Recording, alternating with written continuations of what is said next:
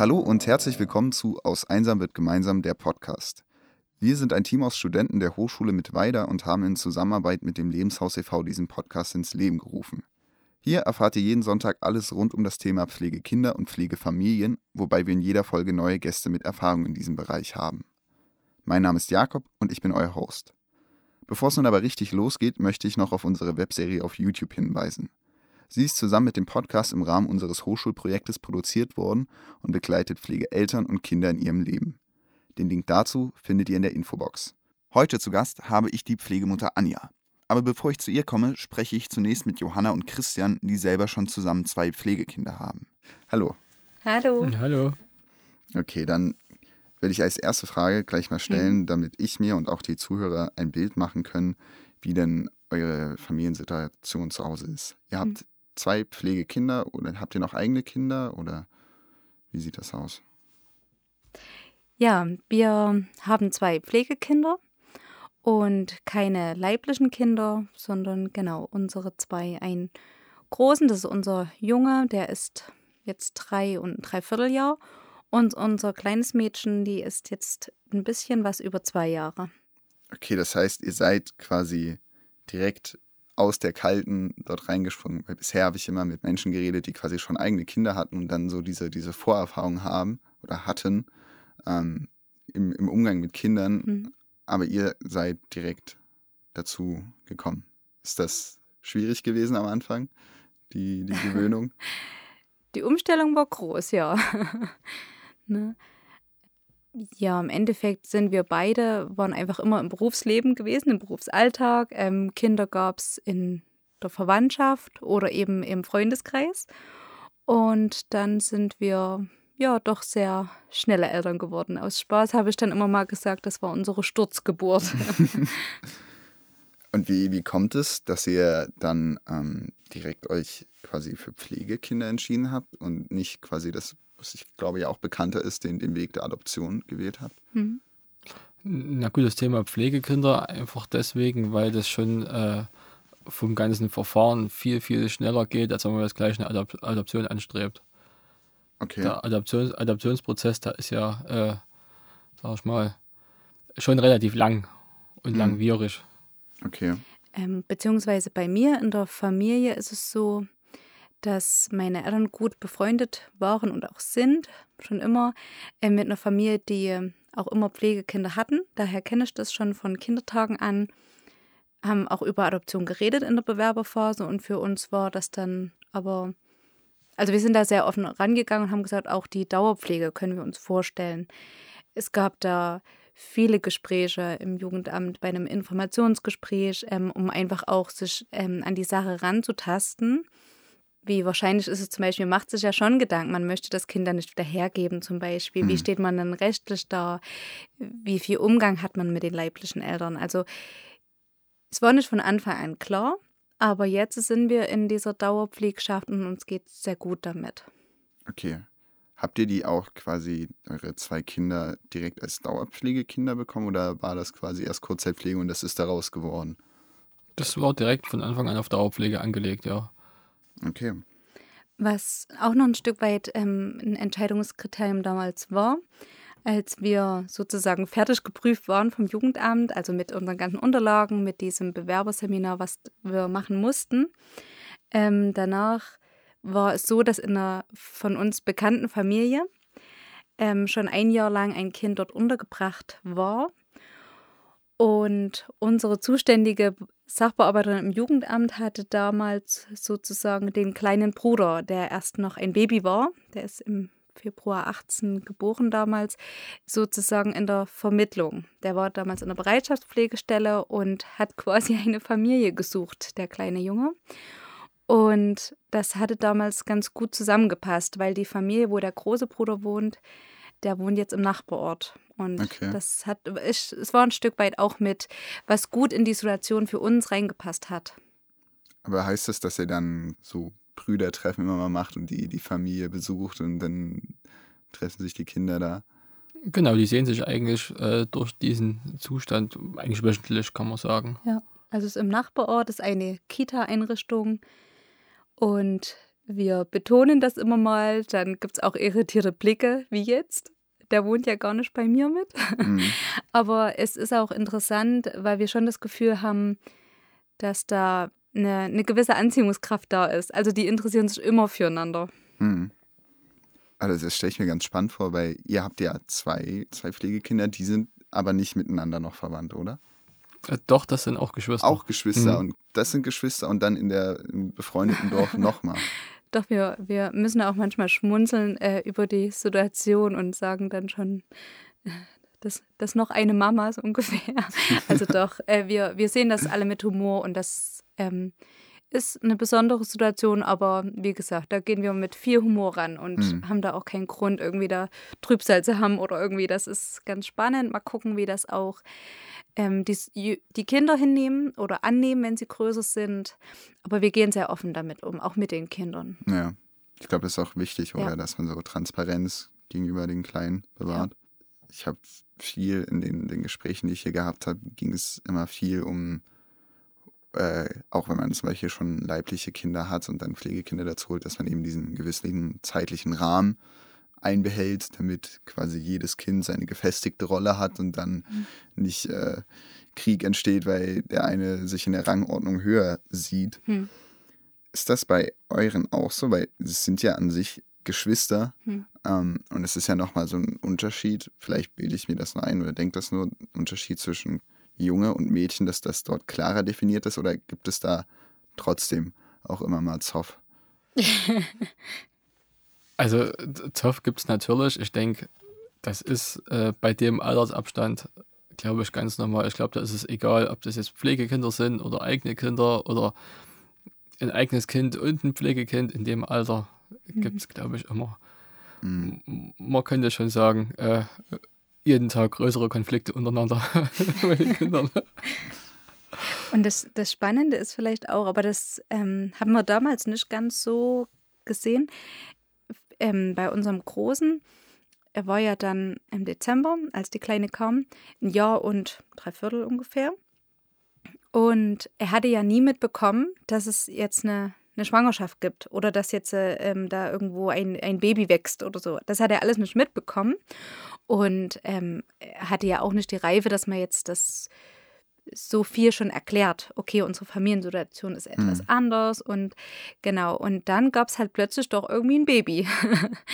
Und genau, also ich glaube, dass da gab es schon Eifersucht. Auf jeden Fall, einfach, ähm, weil das ja auch für ihn doch sehr schnell ging. Oh, da ist jetzt ein Baby da, wo kommt das überhaupt her? Ne? Mhm.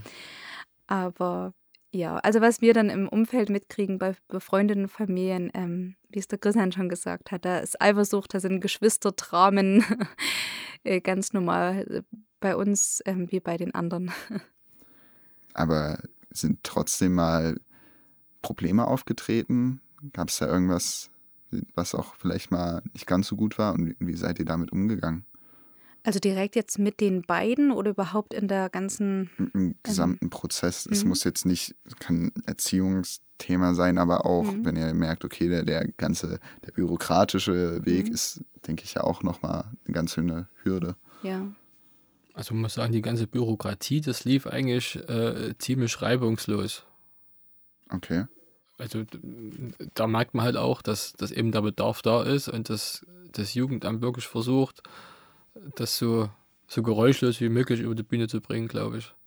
Also es wurden uns keine, ja, keine Steine in den Weg gelegt oder so. Ne? Also es war ähm, auch bisher wirklich dann auch ein gutes Miteinander, ähm, auch ein...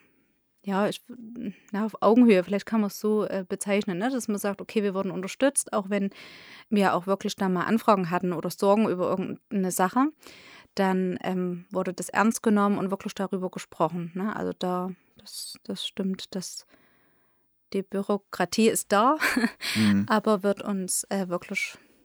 wird praktisch gelöst, sagen wir es mal so. Mhm. Also genau, ne? Klar war es äh, notwendig, dass wir ähm, in der Bewerberphase mussten wir jeder so einen Antrag stellen, wir mussten einen Lebenslauf über uns selber schreiben. Ist auch sehr spannend, dass man das sich natürlich selber mit seiner Familiengeschichte, mit der eigenen Erziehung, mit Familienmodelle beschäftigt. Ähm, hat uns auch ein Stück was übereinander wieder gelernt irgendwie, ähm, war interessant, oder auch über uns selber. Dann, ja, so normale Dinge, das war halt ähm, Lohnnachweise musste man zum Beispiel mit einreichen. Also so ein paar, ja, das ist erstmal Bürokratie, ähm, aber das war, war alles für uns definitiv äh, gut handelbar gewesen. Mhm. Was dann auch schon so in der Phase mit dabei war, dass wir uns auch ein Stück weit damit beschäftigt haben. Also man konnte zum Beispiel ähm, eine Altersangabe treffen. Ne? Unser Pflegekind, was stellen wir uns vor? Soll das definitiv über drei Jahre sein oder so, also so grobe Richtungen. Ne? Es ist ja definitiv kein ähm, Wunschkatalog, das, das soll es auch wirklich nicht sein. Es geht da um kleine Kinder, ja, um Lebewesen. Ne? Aber ähm, so, dass man sagt, okay, für uns war das wirklich wichtig, ähm, ein Baby zu haben, einfach weil wir das nicht kennen, weil wir das so klein wie möglich die, die Lebensphase da mitnehmen wollten. Ähm, und das war auch schon in dem Prozess, wo man gesagt hat, okay, man denkt viel drüber nach, was möchte man überhaupt, ne? Was ist so unsere Vorstellungen da? Genau. Und ansonsten jetzt gerade so, also Sorgen, was, was halt wirklich teilweise anstrengende Momente waren, wenn die zwei so aufeinander getroffen sind und da auch ähm, so geknallt sind und da ja, so Tiefpunkte gab, wo man sagt, okay, haben wir das so richtig gemacht, dass wir ähm, die, den Altersabstand so haben. Vielleicht ist es doch zu, ähm, zu schwer auch für den Großen gewesen, die Umstellung. Also da haben wir schon überlegt, ne? ähm, haben wir das so richtig entschieden. Ah, hat das lange gebraucht, bis quasi er das akzeptieren konnte, dass er jetzt ein, eine Schwester hat? Naja, ja, doch. Er hat, war dann auch eine ganze Weile, ein paar Monate lang sehr... naja, auffällig, dass er ähm, ja auch viel gehauen hat oder gebissen hat, andere mhm. Kinder oder auch uns, ähm, wo ich sage, das ist auch definitiv, das ähm, entdeckt man dann ein bisschen auch im Gespräch, mal mit Erziehern oder so, dass das auch bei vielen kleinen Kindern einfach so ist. Für uns war es dann schon der Auslöser, wo wir gesagt haben, okay, vielleicht war es auch zu viel Stress durch diese Veränderung dann gewesen, mhm. ne? Ähm, für uns war es dann immer so ein Gedanke zu sagen, okay, es ist ja keine negative Veränderung. Ne? Wir haben dann halt bewusst darauf geachtet, dass auch einer einfach mal nur was mit ihm alleine macht oder ne, dass jeder so ein bisschen ähm, zum Zug kommt. Und das sind Dinge, da müssen wir einfach dranbleiben und immer achtsam sein. Das glaube ich. Wie ist das eigentlich mit euren Familien? Ich weiß ja nicht, wie das dort ist, ob das auch von Anfang an so eine, so eine Offenheit war gegenüber dem Thema oder ob die für die das auch quasi alles sehr neu war. Kam da sofort die Unterstützung für das, für das Thema? Ja, eigentlich bei beiden, bei beiden Familien, also bei meiner und auch bei meiner Schwiegerfamilie war das eigentlich von Anfang an eine sehr offene Sache. Also da gab es auch keine Bedenken. Mhm. Oder wie siehst du das eigentlich? Wurden die beiden, also sowohl der Große, was ja dann eine Premiere war, als auch die Kleine, schon sehr offen aufgenommen, ja. Auf jeden Fall.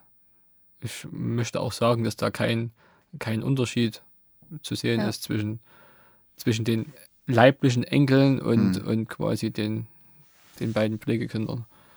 Ja, aber das muss man tatsächlich sagen, von unserem ähm, sozialen Umfeld her, also sehr, sehr viel Offenheit. Ähm, es werden keine Unterschiede gemacht, ne? Das hm. ist schön.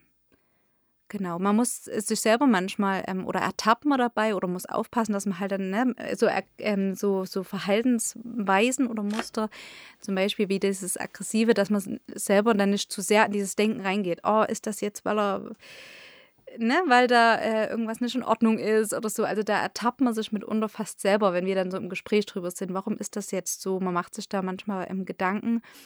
Aber wir sind wirklich sehr dankbar, dass in Familie, in Freunde da sehr viel Offenheit da ist. Und es ist ja sehr schön zu hören, gerade für, für Leute, die mit dem Gedanken spielen, dass es dann ja. eben eher wahrscheinlich auch positiv aufgefasst wird, ja. als dass es da irgendwie negativ ja. konnotiert wäre. Also ich glaube einfach, dass man immer vielleicht auch Menschen hat, die ähm, das nicht so richtig einordnen können. Also zum Beispiel jetzt, ähm, wenn für, für einen Nachbar, nur als Beispiel, jetzt normal ist, okay, da wird ein Baby geboren, die, hatte neun, die Frau hatte neun Monate lang äh, einen Babybauch, da gebe ich vielleicht ein Geschenk.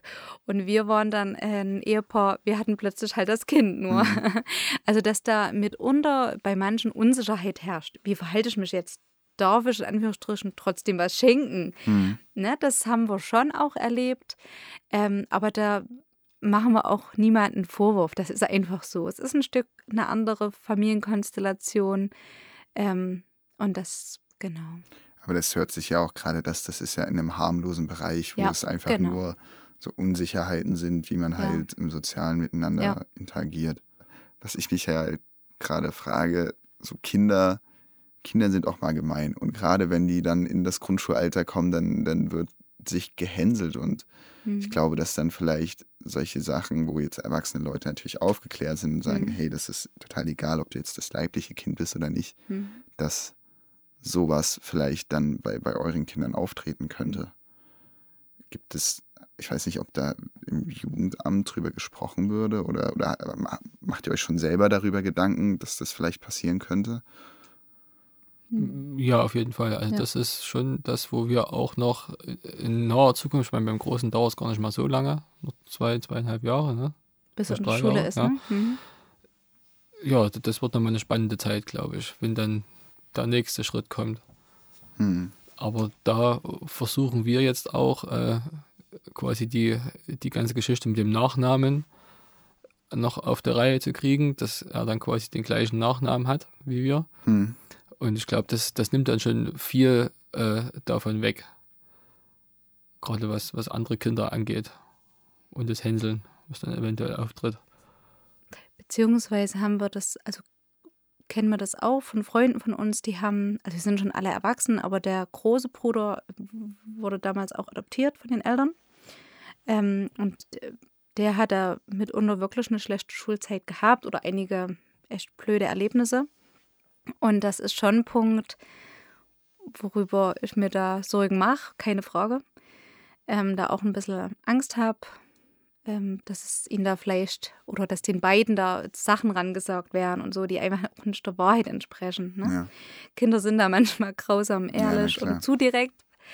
Ähm, wir sagen uns immer mal, wir wollen unsere Kinder ähm, stark machen. Und selbstbewusst machen, dass sie sagen, okay, unsere Situation ist so. Die wissen, die haben eine Bauchmama, eine Herzmama. Also das ist so ein bisschen, da bewegen wir uns hin, dass wir mhm. das erklären. Und dass wir nicht sagen, das ist ein Nachteil oder irgendwas, sondern das ist eben ganz besonders. Und mein Wunsch oder unser Wunsch ist natürlich, dass die beide das, ja, wie gesagt, so, so selbstbewusst ja. behaupten und sagen können und gut hinnehmen können. Und dass sie halt natürlich dann auch wissen, dass sie von uns so einfach gewollt sind und dass wir sie so lieb haben, wie sie bei uns sind. Gibt es da schon Fragen von wegen, hey, wo, wo sind meine Eltern, so, so Herkunftsfragen? Also es beginnt jetzt die Zeit, ja. Ähm, gerade als meine Schwester ein Baby bekommen hatte, voriges Jahr, das war ähm, eindrucksam. Oh, da wächst ein Baby in dem Bauch und wie jetzt? ähm, und dann schon, Mama, war ich auch bei dir im Bauch? Also ja, ja, das geht los, dieses Fragen und das Verstehen wollen. Und wir sind ein Stück weit auch dahingehend vom Lebenshaus und auch vom Jugendamt so in die Richtung, man weiß das ja nicht selber, ne? Wie gesagt, wir, wir haben da keine Vorbildung im pädagogischen Bereich oder so, aber wir sind ein Stück weit dahingehend beraten worden, wirklich so ehrlich wie möglich mit den Kindern umzugehen, um denen nicht irgendwas zu sagen. Also nicht zu sagen, okay, ja, du warst in meinem Bauch und in fünf Jahren sage ich nein. Mhm. Ähm, und da haben wir dann schon angefangen zu sagen, wie gesagt, das mit Bauchmama und dann bist du uns geschenkt worden und dann ähm, bin ich deine Herzmama und da ähm, kommen interessanterweise dann nicht so viele Rückfragen. Da ist dann so und gut. Ja. Na, aber genau, so dieses erstmal gehen die Kinder schon davon aus, dass es grundsätzlich ist, so wie sie es miterleben. Ne? Das, das Baby ist halt da bei der Mama ähm, im Bauch und so muss das doch bei mir auch gewesen sein. Ja, ja, genau. Ich weiß nicht, wisst ihr, was passiert ist, warum sie aus, aus ihrer, ihrer, sag ich jetzt mal, Bauchmama-Familie mhm. weggekommen sind? Also bei den Kindern ist es so, dass die Mama ähm, ja, ist psychisch krank, ne? ähm, hat selber eine ganz schwierige und ja, schlimme Geschichte erlebt, ne? Auch als Kind, als Jugendliche ähm, und wie gesagt hat er psychische Erkrankungen, Störungen und würde das nicht schaffen, die Kinder zu versorgen. Und beim Großen ähm, hat der, der Vater, von dem wissen wir nicht ganz so viel, der hat sich da ganz schnell zurückgezogen. Den haben wir kennengelernt in diesem ersten Gespräch, was wir mit dem Jugendamt hatten. Und dann hat er aber ganz schnell gesagt, dass er gar kein Nullinteresse hat an den Kindern. Ähm, da wissen wir aber, dass er ein Alkoholproblem auch hat. Hm. Ne, und auch viele persönliche Schwierigkeiten, sich selber da auf einen vernünftigen Lebensweg zu bringen, sagen wir es mal noch so. Ja. Ähm, dadurch haben wir auch ein paar Dinge damals gesagt bekommen haben, über vor allem die Mutter, weil es eben zu dem Vater da nicht so viele Informationen gibt. Ähm, beziehungsweise bei unserem Mädchen wissen wir gar nicht, ist der Vater unbekannt. Ähm, und für die Mutter hat man dann irgendwie auch ein bisschen schon Mitleid entwickelt, weil sie halt selber so viel Mist auch erlebt hat.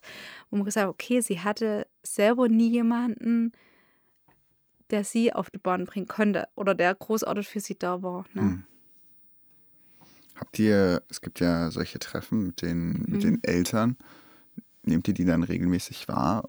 Wie fühlt sich das, sage ich jetzt mal, für euch an, dort so hinzugehen und dann quasi, das Kind ist ja zwar nur für eine begrenzte Zeit, aber wieder zu der Ursprungsmutter zu geben? Gibt es da irgendwie so mhm. Gefühle, die da so mitschwingen? Ja, Aufregung, Anspannung. Ne? Aber Aufregung in, in welchem Sinne? Dass jetzt irgendwas schief gehen könnte? Oder? Ähm, also schon, ja. Das ist schwierig zu erklären, aber man trifft ähm, die Person, wo das Kind, was man selber so, so sehr lieb gewonnen hat, ähm, im Bauch war und die mitunter ja auch, also wir haben jetzt seit kurzem erst äh, das Sorgerecht übertragen bekommen, selber von der leiblichen Mama. Ähm, und zuvor zu wissen, okay, sie hat das Sorgerecht. Und wie gesagt, das ist ihr leibliches Kind. Und man selber ist ähm, so sehr verbunden emotional mit dem Kind und hat das natürlich die Werte vermittelt. Und das Kind sagt ja zu einem selber Mama und weiß, dass es ähm, jetzt, wenn man das Treffen hat, nicht zu der Person Mama sagen wird, ne? Weil es einfach das Kind nicht besser weiß. Es war schon mit Anspannung, Aufregung verbunden. Ja, und überhaupt äh, nicht zu wissen, okay, was... Was muss ich, wie muss ich mich verhalten? In, Im Nachhinein, wir hatten im Endeffekt drei Treffen oder Umgangstermine gehabt. Also ähm, war es überhaupt nicht besonders schlimm. Man ist schon irgendwie dann sehr losgelöst und merkt auch emotional doch ähm, ein bisschen down. Aber ähm, es war dann nichts Schlimmes gewesen. Bei uns war jedes Mal auch ähm, die, eine vom Jugendamt mit und hm. ja. Gab es eigentlich für euch so eine Situation, jetzt umgekehrt die Frage, wo ihr gemerkt habt, ey, das ist die absolut richtige Entscheidung, die wir getroffen haben, wo ihr gemerkt habt, ihr tut gerade wirklich was Gutes und wo ihr, wo ihr euch dessen mal so bewusst geworden seid? Ja, gerade wenn man die Geschichte von der Mutter sich mal vorstellt, wie das wahrscheinlich war, wo sie aufgewachsen ist. Ich meine, das könnte ja den beiden, die wir jetzt haben, genauso widerfahren. Und so kann man versuchen, sag ich mal, die Spirale zu durchbrechen. Dass, hm. dass eben die beiden, die jetzt bei uns sind, ganz banal gesagt, äh, ihr Leben auf die Kette kriegen und da hm. ja, einfach ein ganz normales Leben führen können. Hm. Also Leben normal, ne? Klingt komisch, aber das eben... Ein Umfeld, ja. Eine normale das, Förderung und, genau. und so Dinge, die man halt ermöglicht. Ne? Hm. Beziehungsweise, was halt auch wirklich erstaunlich ist, dass die Kinder, so klein wie sie sind, ähm, und so, ja, so, so einfach, sage ich mal, sind sie auch in dem, äh, wie sie einen auch lieb haben. Ne? Also das, äh, da kommt auch viel zurück irgendwie. Ne? Also klar, wir sind ja Mama und Papa für die und ähm, die drücken uns und, und solche banalen Dinge. Ähm, Da dürfen wir halt das Elternglück schon auch miterleben einfach, ne? Genau. Man nimmt natürlich auch alles andere mit, ne? Also, stimmt auch. Es sind schlaflose halt Nächte. Am Ende ja. sind es halt kleine Kinder und wir haben eben jetzt das Glück, dadurch, dass wir es so früh bekommen haben, dass, also ich habe jetzt zumindest den Eindruck, dass es da aktuell keinen Unterschied zu einem leiblichen Kind gibt. Ja.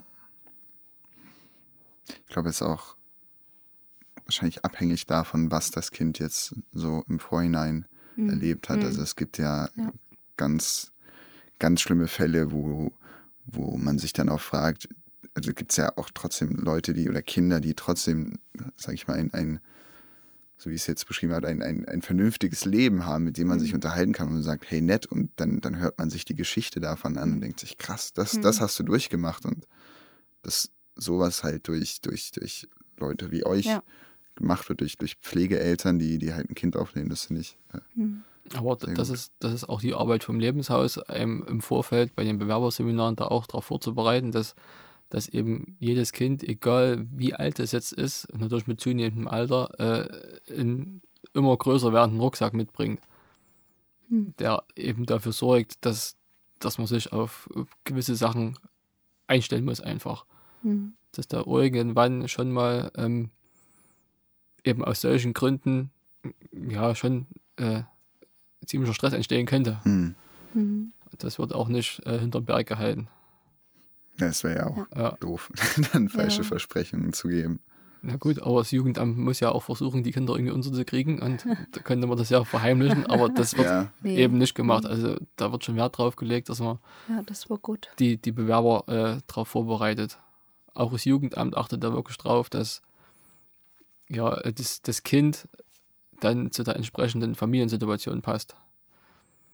Das heißt, das, das Lebenshaus ist ja ist eine, eine Hilfestellung, wo man zum Beispiel das Bewerberseminar machen kann, aber letztendlich liegt die höchste Entscheidungsgewalt trotzdem beim Jugendamt, oder?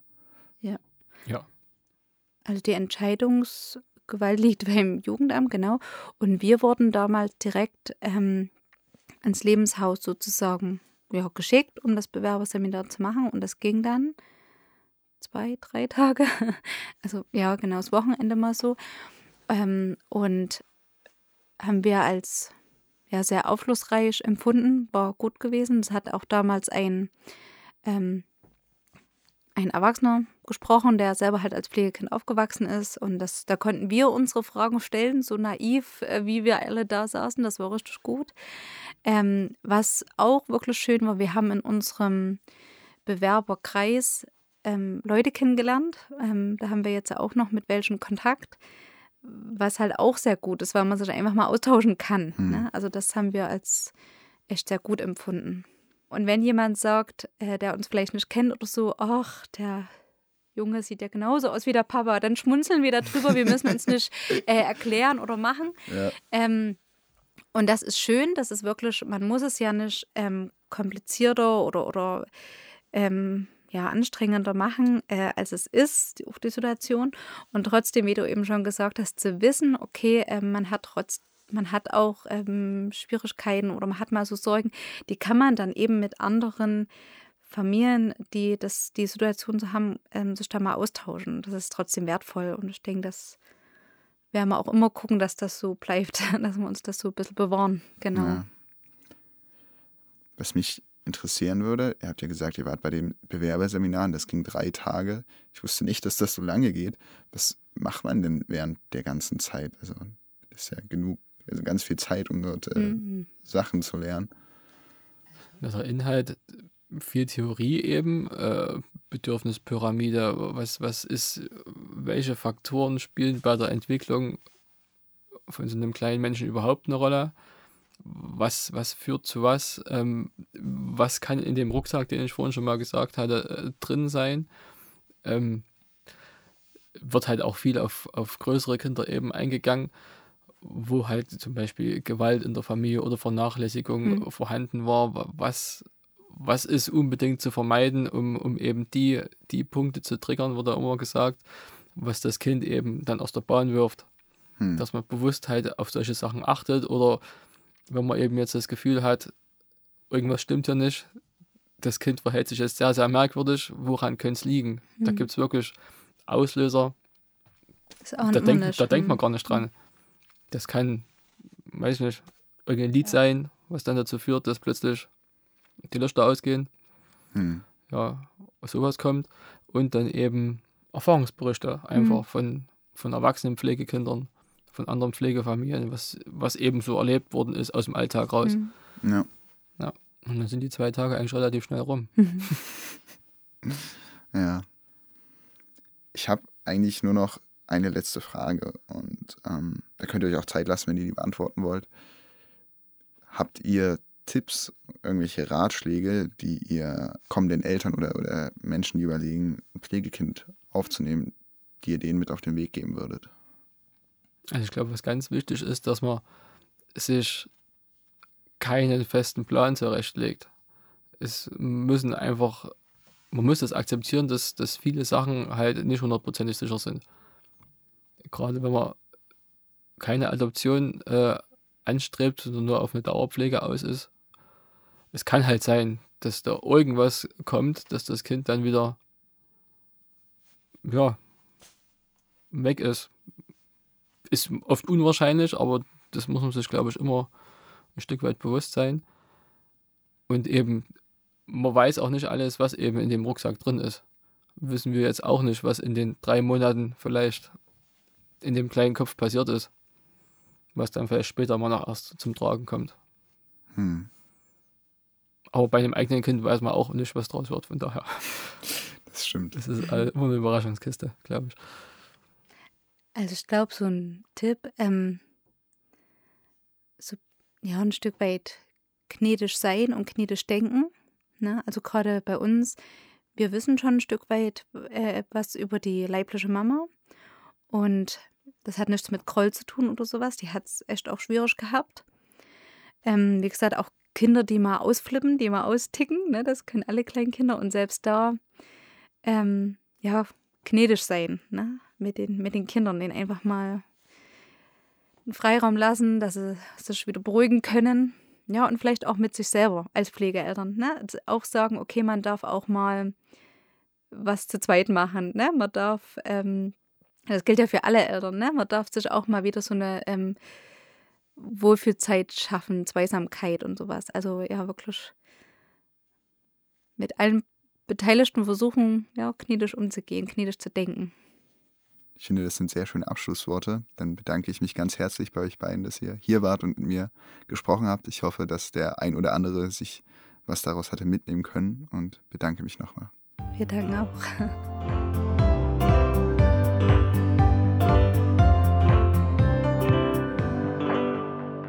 Nach diesem aufschlussreichen Gespräch mit Johanna und Christian teilt uns nun Anja ihre Erfahrungen als Pflegemutter mit. Hallo Anja. Hallo, guten Morgen. Genau, gleich zum Anfang, damit ich und äh, unsere Zuhörer sich vielleicht ein Bild machen können. Wie ist denn bei euch die, die Familienlage zu Hause? Habt ihr eigene Kinder? Wie viele Pflegekinder habt ihr? Wie, wie sieht das denn aus? Wir haben fünf eigene Kinder, die sind allerdings mittlerweile erwachsen und sind aus dem Haus. Hm. Am Anfang waren noch zwei zu Hause, die sind aber dann... nach und nach auch. Also als die Kinder zu uns gekommen sind, die Pflegekinder, waren noch zwei da. Die sind mittlerweile ausgezogen auch. Und ja, wir sind seit dreißig Jahren verheiratet sozusagen und ähm, haben halt seit fünfeinhalb Jahren jetzt die beiden Pflegekinder da. Im Moment eben nur die zwei Pflegekinder. Du sagst nur, die zwei, wollt ihr noch, noch mehr Nein, Kinder? Ich meinte, die Großen sind aus dem Haus so. und äh, ja, die wohnen bei uns jetzt noch, die zwei. Was kommt, weiß ich nicht. Ja. Kann man das machen, dass man, also gibt es eine, quasi eine Obergrenze für Pflegekinder, die man aufnehmen kann? Oder kann man sagen, ich hole mir jetzt das ganze Haus voll? Doof gesagt. Äh, ist die Frage, ob man das leisten kann, weil es ist halt doch was anderes als die leiblichen Kinder. Und ich habe mal gelesen, bin ich mir aber nicht ganz sicher, dass es eine Obergrenze gibt, damit keiner sagt, man macht das gewerblich sozusagen. Also mehr als sechs oder so sollte man nicht haben. Aber ich okay. weiß von Familien, die wirklich viele haben, oder einige, oder auch nach und nach. Die Großen gehen dann aus dem Haus, dann kommen mhm. wieder neue Pflegekinder. Ähm, das muss man einfach irgendwo sehen, glaube ich. Im Moment sind wir auch ganz gut ausgelastet. Sollte jetzt mal irgendwie Hilfe kurzfristig benötigt werden, dann haben wir auch schon gesagt, sind wir auch bereit, mal über eine gewisse Zeit auch einzuspringen. Ja, aber im Moment haben wir jetzt nichts geplant. Das, ja. Ähm, ja, das muss man ein bisschen auf sich zukommen lassen, denke ich. Ich glaube auch. Wie, wie lange habt ihr eure Pflegekinder jetzt schon? Fünfeinhalb Jahre. Fünfeinhalb Jahre, die sind das. Im Mai zwanzig sechzehn zu uns gekommen. Hm. Wie seid ihr denn, also du sagtest, ihr, ihr, ihr habt eine befreundete Familie gehabt, die die Pflegekinder haben. Seid ihr da erstmals darüber, darauf aufmerksam geworden? Oder wie, wie seid ihr von ganz Anfang darauf gekommen? Weil es ist ja jetzt schon, das heißt jetzt Nischenthema, aber nicht so ein bekanntes Thema in, in der Gesellschaft. Ja, es gibt mehrere Familien bei uns in der Gemeinde, die Pflegekinder haben, mit denen hm. wir das halt auch zum Teil erlebt haben. Und dann haben wir auch Kontakt, ähm, auch durch die Gemeinde zum Lebenshaus äh, und zu Karin und kannten die Familie halt auch schon länger, flüchtig eigentlich. Also wir wussten, das gibt es, aber es kam für mich eigentlich lange Zeit nicht in Frage, weil man ja eigentlich fünf eigene Kinder hatte und denkt, ja, es reicht ja auch. Also mhm. ich weiß, manche Kollegen, die haben auch gesagt, also wie kann man denn fünf Kinder großziehen und sich dann nochmal, also nochmal neu anfangen und nochmal Kinder holen? Manchmal ist das so, nee, einfach verständlich, aber gut, sie hat dann auch gesagt, na, wer soll es denn sonst machen, wenn nicht du? Aber ist auch irgendwie eine schöne Aussage, ja. Also das hat sich so ein bisschen entwickelt, also bis wir dann drauf gekommen sind und eben immer mehr gedacht haben, nee, wir wollen gern den Kindern noch helfen. Und so schlimm ist es nicht, kleine Kinder zu haben. Ich hätte mir das nicht vorstellen können, wir wollten uns Kinder jung haben und gedacht haben, okay, dann haben wir noch Zeit für uns, dann sind wir noch nicht so alt, können reisen und sonst was machen. Aber irgendwann ist es einfach nicht mehr wichtig, sondern es geht dann auch um andere. Hm. Und aus Dankbarkeit heraus, ja, ja, haben wir das eigentlich immer mehr dann gemacht. Aber das heißt jetzt für, für all diejenigen, die, die jetzt früh Kinder kriegen, mit dem Argument kann man vielleicht sagen, überlegt euch das nochmal. Vielleicht ändert sich was. Ja, es ist ja immer so im Leben, dass sich immer mal was ändert und man nie weiß, wie es so weitergeht. Ne? Ja. Es ist, ja. Es ist natürlich auch nicht einfach. Man drückt die Kinder auch den Großeltern auf. Man drückt sie ja den eigenen Kindern auf. Aber wir haben da einfach zu viel Zustimmung erfahren und kriegen auch viel Hilfe von unseren leiblichen Kindern. Also das ist auch dann schön, dass man mal die Möglichkeit hat und zu fragen, kannst du mal aufpassen, wir hm. bräuchten jetzt mal eine Zeit oder wir haben irgendwas vor und ja. Aber war das von Anfang an, dass da so eine, so eine große Akzeptanz da war oder musstet ihr quasi erstmal euren, euren Kindern, euren Eltern das so ein bisschen beibringen, das Thema, oder waren die von Anfang an auch so, dass sie gesagt haben, ja komm, wir, wir steigen mit ein, bringen die uns vorbei, wir machen alles? Also bei den Großeltern ist es ein bisschen schwieriger mit einfach so, wir machen mit und steigen ein, die akzeptieren sie voll und das ist auch ähm, wie eigene Enkel.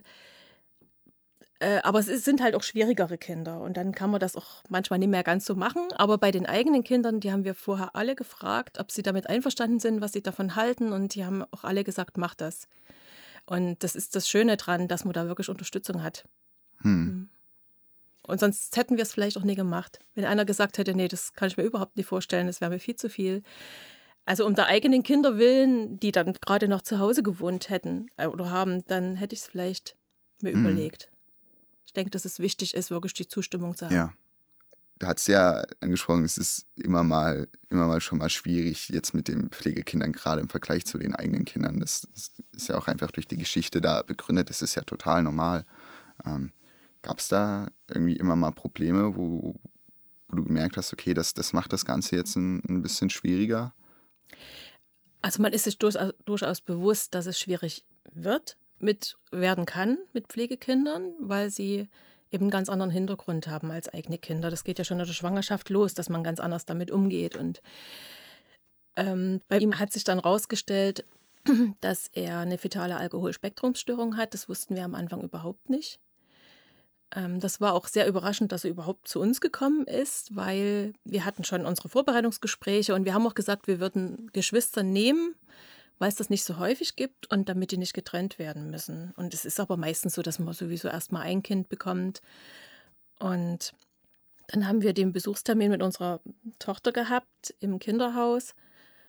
Und ihr Bruder war so begeistert von ihr und hat ihr hat erzählt, was seine ihre Spielzeuge sind und war so äh, stolz auf seine Schwester, dass dann das Jugendamt gesagt hat, oh, die haben aber eine schöne Beziehung. Und, hm. und vom Kinderhaus auch das bejaht wurde, wie gut die miteinander sind. Und dann hatte ich schon Tränen in den Augen und habe gesagt, ja, wir haben ja gesagt, wir würden auch zwei oder also Geschwister nehmen.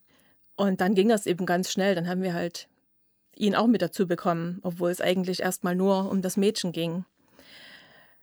Und er war schon auffälliger, ne? Er war ähm, schon so, ja, ein bisschen bockig, würde man jetzt sagen, oder er war so manchmal schlecht gelaunt. Und aber das hat uns jetzt nie abgeschreckt. Also hm. wir haben auch als Bedingung nichts groß gestellt, außer dass wir keine körperliche Behinderung haben, weil wir Treppen im Haus haben. Aber sonst hätten wir das schon alles auch gemacht. Ja, und dann hat sich eben rausgestellt, dass es doch ein Alkoholproblem gab bei der, während der Schwangerschaft. Und wir waren dann zu sämtlichen Diagnosen, er ist halt sehr aufbrausend, er kommt mit vielen Dingen nicht zurecht. Also man muss sich mit dem F A S D wirklich sehr auseinandersetzen, ähm, um auch in der Öffentlichkeit, jeder guckt natürlich, ne? Man ist so eine öffentliche Familie und jeder guckt, wie das so läuft. Und er ist halt auch anders und er reagiert anders auf verschiedene Sachen. Man muss viel Aufklärungsarbeit leisten und viel Geduld haben, was nicht immer so einfach ist. Und eben ganz anders mit ihm umgehen, als man mit anderen Kindern umgehen würde. Weil das klassische Erziehen oder das mit Konsequenz zu erziehen, fruchtet einfach nicht bei solchen mhm. Kindern. Also es ist schon schwieriger und es braucht viel mehr Zeit, viel mehr, es ist viel höherer Aufwand, den man betreiben muss. Man kann ihn kaum alleine lassen, er sieht die Gefahren nicht und mhm. überlegt sich halt nicht, was da draus entsteht, was er gerade so macht. Also äh, ob das jetzt mit Feuer zu tun hat oder mit irgendwelchen Klettersachen. Und mhm. das ist schon schwierig. Also er braucht eigentlich immer die Betreuung und Aufmerksamkeit. Gibt es eigentlich, wenn man jetzt so im Alltag ist, so Sachen, wo sich das schwieriger macht mit Pflegekindern als mit eigenen Kindern? Wo ich jetzt zum Beispiel dran denke, wenn irgendwie in der Schule irgendwie ein Ausflug gemacht wird oder so, wo nochmal extra geschaut werden muss, oder ist das ganz normal? Schule ist im Moment ganz normal, weil, weil er in eine Förderschule geht und das sind halt acht Kinder und das sind Förderschulpädagogen, also Sonderpädagogen, das läuft ganz gut. Da ist es halt normal, dass jemand auch mal anders ist. Wo wir, ich war mit den Kindern vor zwei Jahren, also vor Corona, zur Mutter-Kind-Kur in meinem hohen Alter. Und da hat man dann schon gemerkt, also da hätte er Rainer mal bei einem Ausflug nicht teilnehmen können, weil er halt vorher sich nicht so benommen hat, wie er sollte. Und ich musste dann auch mit der Erzieherin sprechen und habe gesagt, also das geht nach hinten los, wenn er sich dann so weggedrückt fühlt oder nur weil er anders ist und darf das dann nicht mitmachen, und habe ihr das nochmal erklärt, warum manches so ist. Und es ist anders, weil man es überall, muss man sich halt wieder, muss man wieder erklären, das sagen, er kann nichts dafür. Ne? Also er macht das nicht, er provoziert nicht ähm, absichtlich, er kann nichts dafür, das ist seine Krankheit. Und wir hatten das jetzt auch selbst in der Gemeinde im Kinderdienst, man hat immer mal neue Mitarbeiter, ne? Und dann fliegen sie halt raus, weil sie nicht ruhig sind, weil sie nur mhm. stänkern und keiner weiß eben, wie man mit, damit umgeht, manche wissen das gar nicht, was er hat. Und man muss immer wieder neu erklären und um Verständnis werben und sagen, er kann nichts dafür, es ist nicht so böswillig, wie man eigentlich denkt und vermutet, sondern er kann es manchmal nicht anders, einfach nur aus Überforderung, weil er viel mehr Energie aufwenden muss, um Dinge zu machen wie andere Kinder. Selbst um sitzen zu bleiben, muss er viel mehr Energie aufwenden. Ne? Ich habe die Psychologin gefragt, kann ich denn erwarten, wenn seine Schwester fertig ist mit Essen oder überhaupt, dass man mal sagt, bleib doch mal sitzen, bis wir fertig sind mit Essen. Nein, kann man nicht erwarten. Ich glaube auch, dass es sicher auch immer mal kräfteaufreibend ist, dann immer wieder das zu erklären, weil, wie du schon sagtest, es kommen ja immer neue Situationen und dann sind es immer wieder neue Menschen, die das, die meinen das ja natürlich auch nicht böse, aber ich kann mir vorstellen, dass mich würde das wahrscheinlich immer mal ein bisschen zur Verzweiflung bringen, dann immer wieder von vorne das erzählen zu müssen. Ja, wir mussten das lernen. Also wir haben am Anfang, als wir die Diagnose auch nicht hatten und gar nicht damit gerechnet hat, dass es das ist, weil die Mutter hat auch erst abgestritten, dass er Alkohol getrunken hat. Und dann äh, denkt man, ich habe es doch gerade schon mal erklärt. Und man hatte ja den Eindruck, er hat es verstanden. So, und drei Minuten später machte genau das Gleiche wieder. Aber zu merken, er, er vergisst das einfach. Man würde im Dementen auch nicht sagen, merk dir das doch mal. Du musst es doch dir mal gemerkt haben. Da weiß man, der ist dement, der vergisst das. Bei ihm muss man sich das jedes Mal wieder sagen, dass er das nicht kann. Hm. Man sieht das nicht, man würde auch keinem Rollstuhl sagen, du kannst doch jetzt laufen. Also, aber bei ihm sieht man es nicht und man muss immer wieder das Verständnis aufbringen. Und das ist eben, mit Erziehung kommt man nicht weit, sondern man muss immer wieder eine Beziehung aufbauen, den Kanal finden, der bei ihm trifft und mit dem man ihn kriegt. Und das ist oftmals auch Lob, Ermutigung. Du bist toll, so wie du bist und du machst das klasse. Das kann man übertreiben, was würde man vielleicht im Normalfall gar nicht so sagen. Aber man muss immer wieder versuchen, ihn zu motivieren und aufzubauen. Und natürlich hat er auch manchmal traurige Momente, wenn er sagt, warum kann ich nicht in die andere Schule gehen? Ne? Warum hm. fällt mir das so schwer? Und das ist nicht so einfach, weil seine Schwester hat es eben nicht so getroffen. Es ist doch besser gewesen, dass sie eher zu uns gekommen ist, ne? Raus aus der Familie. Man merkt einfach den Unterschied. Aber wir versuchen das Beste draus zu machen. Mhm. Also er, die sind quasi gleichzeitig von ihrer quasi Ursprungsfamilie ja. entfernt worden. Aber da hat sie ja echt Glück, dass sie dann, dass sie dann nicht das, tut mir leid, ich habe den Namen vergessen, aber das, das, das F A S D heißt das. F A S D mhm. ähm, abbekommen hat. Ja. Ist das eigentlich euer Verhältnis zu den Ursprungseltern? Habt ihr Kontakt zu denen? Also ihr müsst ja wahrscheinlich immer mal so einfach für, für rechtliche äh, Sachen jetzt bei Entscheidungen mit den Kindern Kontakt haben, aber geht das darüber hinaus? Ich stelle mir das ganz schwierig vor. Ja, das ist auch sehr schwierig, muss ich sagen. Also ich, das ist, man macht sich, denkt immer, warum haben denn die das gemacht? Warum können die nicht ordentlich mit den Kindern umgehen? Letzten Endes haben sie es selber nie gelernt. Letzten Endes hätten sie selber Hilfe gebraucht, kriegen zum Teil auch Hilfe, aber die Kinder wären ja nie rausgenommen worden, wenn sie es gekonnt hätten oder wenn sie das anders mit den Kindern umgegangen wären. Und letzten Endes können sie im Prinzip nichts dafür, weil mit ihnen anders nie umgegangen wurde, als sie Kind war. Es hat ja alles eine Ursache. Und das, da musste ich viel lernen, zu sagen, wir können helfen, aber ich darf den Eltern keine Vorwürfe machen für das, was sie gemacht haben oder nicht gemacht haben, was sie vielleicht einfach versäumt haben, weil sie sich selber überlassen waren, die Kinder. Und rechtlich müssen wir sie aber kaum fragen, also weil jetzt den Vormund haben die Kinder, die haben, Eltern haben kein Sorgerecht mehr, okay. Sondern es gibt einen Amtsvormund, hat bei uns jetzt schon immer gewechselt, wir haben jetzt einen siebenten. Okay. Und, aber wir kommen mit allen gut zurecht, überhaupt mit dem Jugendamt, muss ich sagen, ist eine sehr gute Zusammenarbeit. Also, und dann gibt es einmal im Jahr einen Hilfeplan und dort wird über manche Sachen gesprochen, was gemacht wird. Kann das Mädchen Ohrringe haben, meinetwegen, oder irgendwie sowas, mhm. also so über Dinge, die jetzt wirklich ein größerer Eingriff sind. Oder wenn Operationen anstehen oder sowas, dann muss man alles absprechen. Ja. Aber ihr, ihr könnt sie nicht adoptieren? Oder weil wenn ihr sie adoptieren würdet, dann würde ja der, der rechtliche Vormund wegfallen, wenn ich mich nicht Das sind irre. Ja keine Adoptivkinder, die sind ja Pflegekinder. Das heißt, sie haben ja Eltern, mhm. die stehen ja nicht zur Adoption. Also das ist ja wieder ein ganz anderer Status. Mhm. Sondern die Kinder sind ja rausgenommen aus Pflegefamilien, weil sie verwahrlost sind, weil sie schlecht behandelt wurden einfach. Und das ist ja was anderes, weil sie noch Eltern haben. Und die Eltern würden ja einer Adoption normalerweise auch nicht zustimmen.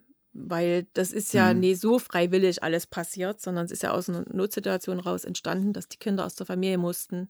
Also merkt ihr, dass das, das hilft, dass ihr quasi die Geschwister zusammen habt, weil die so ein gutes Verhältnis haben, dass es dann vielleicht für die hilft, jetzt mit der neuen Situation, weil jetzt nach fünfeinhalb Jahren nicht mehr ganz so neuen Situation, aber trotzdem damit quasi umzugehen? Ja, also ich habe immer gesagt, das ist so, ich sehe das ein bisschen wie so ein Zwillingsverhältnis, weil die ja gemeinsam aus der Familie raus sind. Und gemeinsam in das Kinderhaus gekommen sind und sich hatten. Und ich glaube, dass das eine besondere Beziehung auch ist, die dort mehr noch entstanden ist. Und das ist meine Schwester. Und wir irgendwie haben sie das zusammen durchgemacht. Ich glaube, dass sie ein besonderes Verhältnis haben. Und ich finde es sehr schön. Es ist natürlich, gibt auch negative Sachen einfach, weil die, die muss natürlich auch manches wegstecken, das Mädel. Und man muss sie auch ein Stück weit schützen, wenn er so seine Attacken hat und Wutanfälle und sowas, natürlich muss man sie schützen. Aber das Miteinander ist viel wertvoller, meine. Also ich finde, dass das Positive viel mehr überwiegt als das Negative.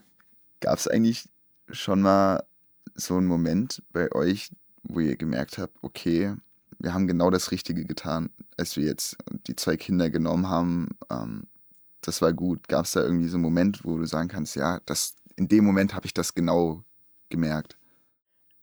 Also das Wissen, das war richtig, das haben wir jeden Tag. Es ist aber so, wie das gekommen ist, also von der Zeit her auch. Ich musste ja auch meinem Chef damals sagen, dass wir äh, uns als Pflegeeltern beworben haben und dass ich dann die Arbeit nicht mehr weitermachen kann in Schichten und mit den verschiedenen Diensten. Und dann, wir haben beide dieses Seminar gemacht im Lebenshaus zur Vorbereitung für Pflegeeltern und dann haben wir, hab, habe ich auf Arbeit gesagt, also wir haben, haben uns beworben und ich weiß überhaupt noch nicht, wann ein Kind kommt und in welchem Alter das ist. Ich kann überhaupt noch nichts sagen. Also ich bin zu meinem Chef gegangen und wusste nichts im Prinzip, ne? Nur, dass wir uns beworben haben als Pflegeeltern. Und dann haben wir miteinander beraten und dann hat er gesagt, okay, dann machen wir halt Ende April einen Aufhebungsvertrag. So, das war ein bisschen ein Schritt ins kalte Wasser, weil was kommt dann, ne? Mhm. Was ist, wenn kein Kind da ist? Und bis Mitte April oder relativ Ende April kam nichts, wussten wir nichts und haben gedacht, es wird sich schon noch ein Stückchen ziehen. Und ich glaube, so am zwanzigsten April rum äh, telefo- oder ruft uns das Jugendamt an und sagt, wir haben hier ein Mädchen. und wir wollen ihnen das, ihnen das gerne mal zeigen. Oder sie, dann sind sie zu uns gekommen, haben erstmal erzählt über, über das Mädel und ja, und dann gab es einen ersten Termin im Kinderhaus. Und dann ist ja eigentlich so eine Anbahnungsphase. Das heißt, man lernt die Kinder kennen, die Kinder lernen einen kennen, man guckt, ob es passt. Die Frau vom Jugendamt hat gesagt, sie müssen an dem Kind riechen, ob sie das riechen können. Also wirklich richtig riechen, nicht nur, nicht nur so riechen, so gefühlsmäßig, sondern es ist ja so. Also ob ja. man damit wirklich gut kann. So, und dann kommt man in das Lebenshaus, äh, in das Kinderhaus und die Kinder hatten einen leeren Blick einfach, ne? Also das ist ja was ganz anderes, als wenn man jetzt fröhliche Kinder sieht. Man, man merkt einfach, die sehen so fahl aus und hat, haben so einen leeren Blick und einfach unglücklich. Obwohl die sich im Kinderhaus wirklich viel Mühe gegeben haben. Aber dann wollten sie eben gerne, dass wir das Mädchen, was ja nur sieben Monate alt war, eben schon eher mitnehmen. Da braucht man dann nicht so eine lange Anbahnungsphase bei Babys. Und dann haben wir montags, waren wir im Kinderhaus, haben sie kennengelernt, waren dann, glaube ich, noch ein-, zweimal in der Woche dort. Und am Samstag hatte ich meinen letzten Arbeitstag, hatte einen Spätdienst und Sonntagvormittag haben wir die, die Mädel geholt.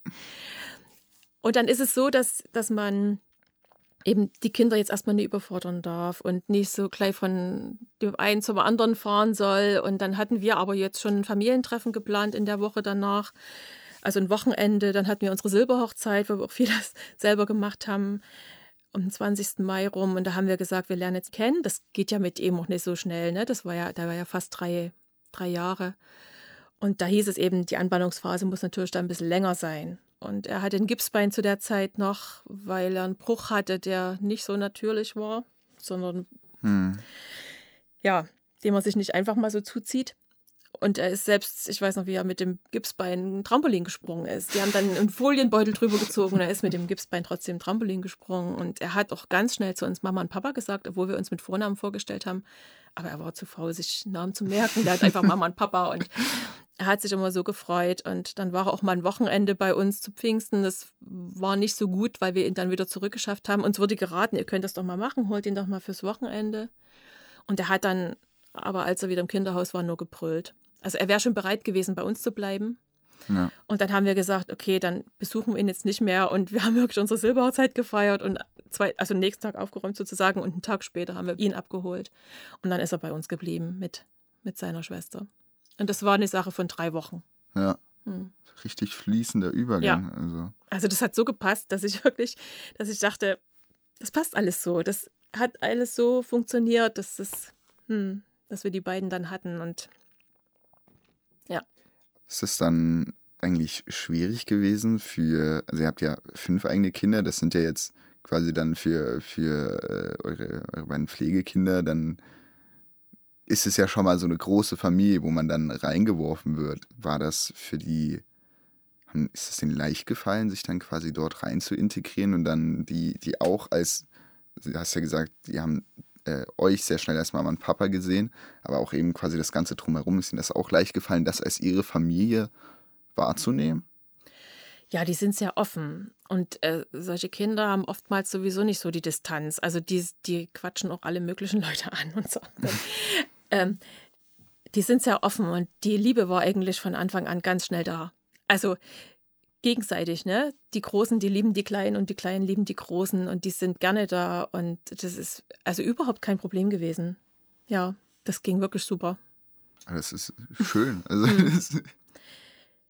es gibt Situationen, die kennt man oftmals nicht vorher, wo sie irgendwie schlechte Erfahrungen gemacht haben oder sowas, ne? Wo man dann merkt, oh, hier sind sie aber ganz distanziert. Aber gegenüber anderen Leuten sind die immer offen gewesen. Also die quatschen auch alle an, was ich eigentlich manchmal ganz schön finde. Also das, das genieße ich eigentlich, weil ich selber manchmal nicht so bin. Ich bin dann auch eher zurückhaltend und dann finde ich das eigentlich gut. Es nervt auch an manchen Stellen. Also die sind auch schnell beim Nachbar und wenn sie dann was zu naschen kriegen, noch schneller und regelmäßig. Ja. Und aber so, das, das ist eben, ja, das ist, hat alles zwei Seiten, aber man versucht halt immer das Gute zu sehen und das ist auch ganz wichtig, glaube ich, für Pflegeeltern. Man muss immer die Hoffnung haben, dass es gut wird und dass, dass man das geben kann, was man hat jetzt. Was sollen die Kinder sonst machen? In einem Heim hätten sie es schwerer. Die haben nur die Möglichkeit, in einer Familie, in einer relativ heilen Familie wirklich heil zu werden und gesund in dem Sinne wie beim Benjamin wird es wahrscheinlich nicht. Also weil es halt eine Behinderung ist, eine Organschädigung. Aber es heißt ja immer so, die haben ihren Rucksack, die haben ihr Päckchen mit, ne? Aber wenn man versuchen kann, das, den Rucksack ein bisschen leichter zu machen oder wenigstens tragen zu helfen, dann ist das einfach eine schöne Aufgabe. Gibt es da eigentlich was, was du oder ihr euch wünschen würdet, dass vielleicht nochmal Aufklärungsarbeit geleistet werden sollte vom Staat oder anderen Institutionen im Bereich, sei es jetzt darauf oder einfach im, im, im Bereich Pflegekinder, wo ich sage, dass wir brauchen da noch was, das würde helfen? Naja, im Bereich Staat, also ich kenne es aus meiner Zeit, als ich meine Kinder bekommen habe, dann hieß es manchmal noch, ja, ein Glas Sekt sch- äh, schadet nicht, das ist gut für den Kreislauf und so. Aber es schadet schon. Also wenn man sich überlegt, wie klein so ein Embryo ist, ne, und dann hat man ja nur Gehirn und die Kinder sind dann drei Tage im Rausch, wenn man mal so ein Glas trinkt. Und das geht voll aufs Gehirn, weil noch nicht viel anderes da ist. Und man muss wirklich das Bewusstsein schaffen, jeder Tropfen Alkohol ist schädlich für die Kinder. Kann schädlich sein, bei den einen vielleicht nicht, aber bei dem anderen sehr. Das ist echt kritisch. Und das ist immer, das sind so ein paar Minuten oder mal, mal ein Glas Wein und das Kind trägt sein ganzes Leben mit. Das Kind ist für sein Leben geschädigt. Und dann muss man dem Kind aber auch klar machen, deine Mama wusste es nicht anders, ne? Sie hat vielleicht auch noch nicht gewusst, dass sie schwanger ist. Und er hat natürlich damit zu kämpfen, warum bin ich so? Und trotzdem, weil du vorhin auch noch gefragt hattest nach der Beziehung zu den leiblichen Eltern, ähm, die Mutter haben sie jetzt schon fast oder zweieinhalb Jahre nicht gesehen. Und er fängt immer mehr an, mal nachzufragen. Das war am Anfang überhaupt kein Thema, die haben sich wohlgefühlt, aber jetzt ist er nur acht. Und dann kommt so das Thema, was macht sie denn? Ich würde sie einfach gerne mal wieder sehen. Und manchmal muss man einfach auch den Kummer mit den Kindern aushalten, den sie haben, ne? Weil es ist ja trotzdem ihre leibliche Mutter. Aber dann auch nicht zu sagen, ja, die will nichts von dir wissen, sondern zu sagen, sie kann einfach nicht anders, ne? Sie, sie macht das vielleicht auch zum Schutz für sich selber. Sie, es hat ja auch wehgetan, dass sie gehen mussten, die Kinder. Und dass sie einfach nicht so da sein konnte, wie eigentlich eine Mutter für ihre Kinder da sein sollte. Macht ja auch was mit einem. Sie ja. hat dann schon noch ein Kind gekriegt und alles schwierig, der Vater auch. Und dann kommt halt das Elternteil nicht, dann ist die Frustration groß, dann muss man sich immer wieder was einfallen lassen, um die Kinder wieder aufzubauen. Hm. Oder eben andere Regeln zu schaffen, wo ich sage, also ich muss jetzt zwei Tage vorher wissen, findet der Termin statt oder nicht. Ja. Dann sind die Kinder enttäuscht, dann kriegt man vormittags gesagt, klappt doch nicht. Ja, das ja. sind so Sachen, da muss man den Kindern helfen, damit umzugehen. Und ich sage, wir haben dich lieb und die lieben das auch, die Geschichte, wie wir sie aus dem Kinderhaus geholt haben, das lieben die, wenn wir das erzählen und dass wir sie unbedingt wollten und dass wir sie dann beide mitgenommen haben und dass wir uns so gefreut haben und das brauchen die ja auch, ne? Ich bin gewollt, ich bin ja. einfach, ich habe einen Grund, es hat einen Grund, dass ich da bin hier auf der Welt. Ich glaube ja. auch ganz, ganz viel Liebe und gerade dieser, dieser Punkt, dass du meintest, dass sie sich aufgehoben, geborgen fühlen, ist, denke ich, sehr wichtig, vor allen Dingen, wenn sie wenn sie ja, auch wenn es jetzt bei der, bei der Kleinen quasi das bewusst noch nicht so erlebt hat, aber dieses erstmal Weggeben von den leiblichen Eltern, das hinterlässt, glaube ich, schon eine, eine, schon eine große Lücke in so einem Kinderherz, in so einer Kinderseele. Und ich glaube, das ist eben genau dann besonders wichtig, dass man durch, durch viel Zuspruch, durch viel, viel Zeigen, dass sie zugehörig sind, so ein bisschen versucht, diese, dieses Loch wieder zuzupflastern. Also das Mädchen hat viel verschlafen eigentlich von ihrem Babyalter. Wir haben die bekommen und ich habe die, alle zwei Stunden war die wieder müde und die hat durchgeschlafen. Ich habe die abends hingelegt und sie hat mich morgens früh nach zwölf Stunden angelächelt. Das Bild werde ich nie vergessen, nach ihrer ersten Nacht. Und ich habe so das Gefühl gehabt, es hat sich ja keiner um mich gekümmert, da schlafe ich einfach. Weil wenn eh keiner kommt, dann brauche ich auch nicht mehr weinen. Es kommt keiner. Es war so eine Frustration da und auch deswegen dieser leere Blick, ne? Hm. Also herzzerreißend eigentlich. Bei ihm war es so, den konnten wir abends fast gar nicht hinlegen. Das war ganz schwierig. Also der hat immer Theater gemacht, der wollte sich gar nicht hinlegen, hat sich nicht zudecken lassen. Wir haben alles probiert und gesungen und Geschichten erzählt und mal ein bisschen strenger geredet. Bis wir jetzt das erste Mal in Urlaub gefahren sind. Und da hat er gewusst, die nehme ich mit hin, die nehme ich auch wieder mit zurück. Die, ich gehöre einfach dazu. Und dann haben wir den abends hingelegt und es war gut. Also natürlich mit unserem Ritual, ne? Das ist immer, ja, gehört vieles dazu, dass man auch in Ruhe das alles macht, aber ja, also das war ganz komisch. Also wir haben wirklich gedacht, was macht man denn jetzt noch? Also wenn abends halb zehn sich noch nicht hinlegen lässt, ne, und man wirklich das Beste versucht, auch die auszupowern den ganzen Tag, aber er konnte einfach nicht. Wahrscheinlich, weil er auch Schlechtes erlebt hat. Ja, das ist... Aber man weiß nicht alles, ne? Man kriegt ja nicht alles gesagt. Man wird in manches involviert, was die Kinder so, warum sie eben auch aus der Familie genommen wurden, ne? Aber man weiß ja nicht alles. Das Jugendamt weiß auch nicht alles, was die erlebt haben. Und deswegen ist es immer irgendwo eine Überraschung. Und man hat dann einfach schon wenig Informationen, ne? Deswegen ist es ja eigentlich gut, auch dass dieser Besuchskontakt ähm, besteht, dass man weiß, das sind jetzt meine leiblichen Eltern, ich wohne in der anderen Familie, das sind meine Eltern, die kümmern sich um mich auch, die sind für mich da und dort bin ich geschützt und da geht es mir gut.